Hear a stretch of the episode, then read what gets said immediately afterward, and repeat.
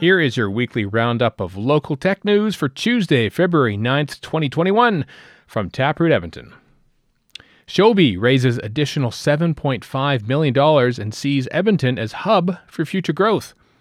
Showbie Inc. has successfully raised an additional $7.5 million in Series A financing, which brings the total for this round to $12.5 million. The financing was led by Rhino Ventures last August, with ATB Private Equity joining in along with existing investors and debt financing. Showbie helps teachers transform their classrooms through tools that help create an engaging and collaborative virtual learning environment.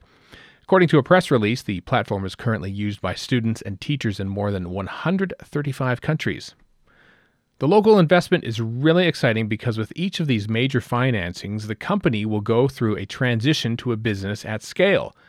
The people in our business going through the transition and beyond will become valuable assets to the region as a whole as they gain new experience, which can be helpful to attracting more talent and sharing their knowledge and enthusiasm with the community, Showbie's CEO and co founder Colin Bramm told Taproot. We intend to keep the hub of Showbie in Edmonton, which will enable us to lay down deeper roots locally and offer valuable career experience to those interested in the tech sector. Having these kinds of local wins can help produce the next generation of talent, which can help the flywheel of more company formations and successes over time, he says. The company plans to use the additional investment to expand sales and marketing efforts, expedite new feature development, including launching a new app, and improve administrator focused features and reporting. As it looks to 2021 and beyond, Bramm said Showbie is investing both locally as well as in international and regional business development pods. We have nine people in the UK subsidiary now and are on the verge of a Norway based subsidiary to address Nordic's growth and regional support. We anticipate more regional pods in the quarters to come, he explained. In the meantime, Edmonton will serve as the hub for company operations. In an increasingly Zoom like world, we found it extremely efficient to hire extensions of our team in local markets to drive growth while managing the company growth through this scaling from Edmonton. Therefore, hiring will take place both here in the local area and internationally. We also have an emerging team of employees we've hired in Toronto who have been hired through the COVID period and have been working remotely. Many plan to relocate to Edmonton when it makes sense, he said. Bramm said dozens of additional jobs will be available in Edmonton in the coming year. Showbie is the latest Alberta tech company to find success amid the COVID 19 pandemic.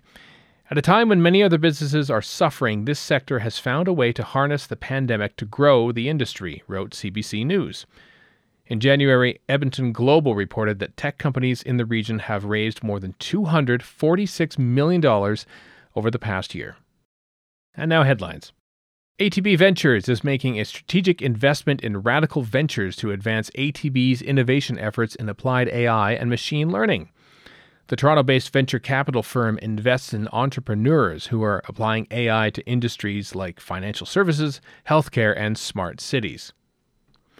The provincial government, through Emissions Reduction Alberta, is investing $2 million into a Gazaduck Inc. project that will evaluate the feasibility of using electrification, artificial intelligence, and machine learning to decarbonize natural gas pipelines from Alberta to Quebec. Chicago based Uptake has acquired Edmonton company Shook IoT. Integrating Shook IoT software within Uptake's applications optimizes the preparation of industrial data for precision analytics.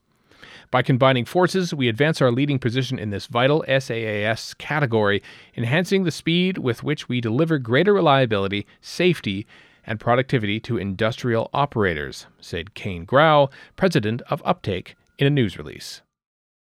Beaumont City Council gave first reading to a bylaw to borrow $10 million for the proposed Beaumont Innovation Park last week, which would create a place for investors and businesses to pursue innovation. Check out the companies selected to take part in the Alberta Clean Tech Summit on March 11th in the newsletter. At least one will receive an investment of $100,000 from a group of angel investors.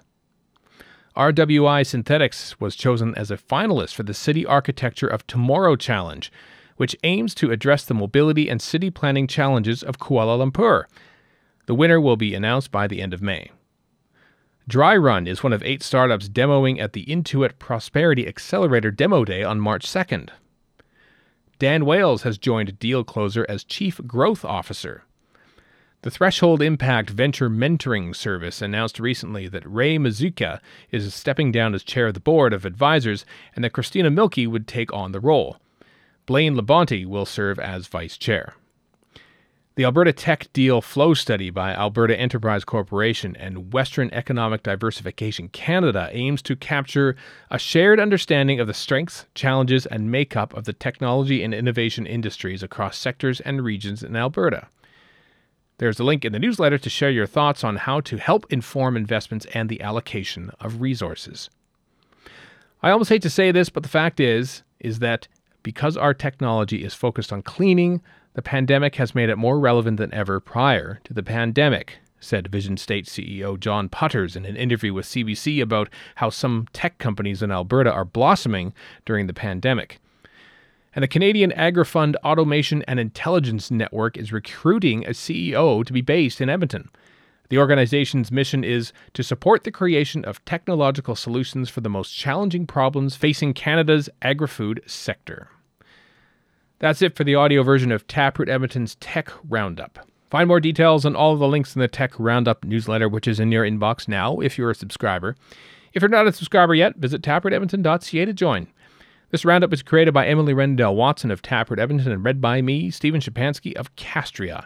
If you have any questions, email taproot at hello at taprootedmonton.ca. Thanks for listening.